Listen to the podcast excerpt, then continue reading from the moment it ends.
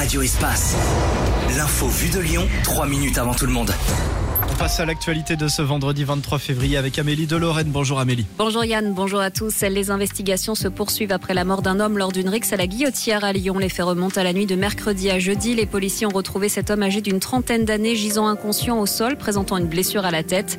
Un individu d'une vingtaine d'années soupçonné d'avoir participé à la rixe a été interpellé et placé en garde à vue.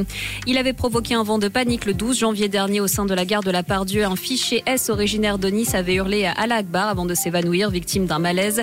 L'individu qui transportait sur lui une fausse grenade était jugé hier. Il a été condamné à six mois de prison ferme. Un accident ce matin entre un tram de la ligne T6 et une cycliste. Ça s'est passé un peu avant 10h rue de Gerland dans le 7e arrondissement de Lyon. La cycliste a été légèrement blessée et transportée à l'hôpital. Le conducteur du tram a lui été pris en charge en état de choc.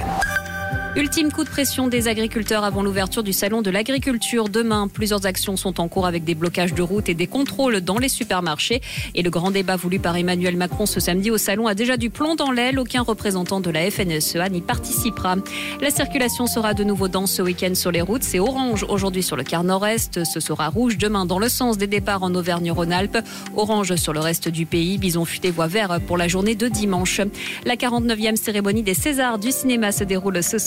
Parmi les films favoris de la soirée, Le règne animal de Thomas Caillat avec 12 nominations et Anatomie d'une chute de Justine Trienne nommée à 11 reprises.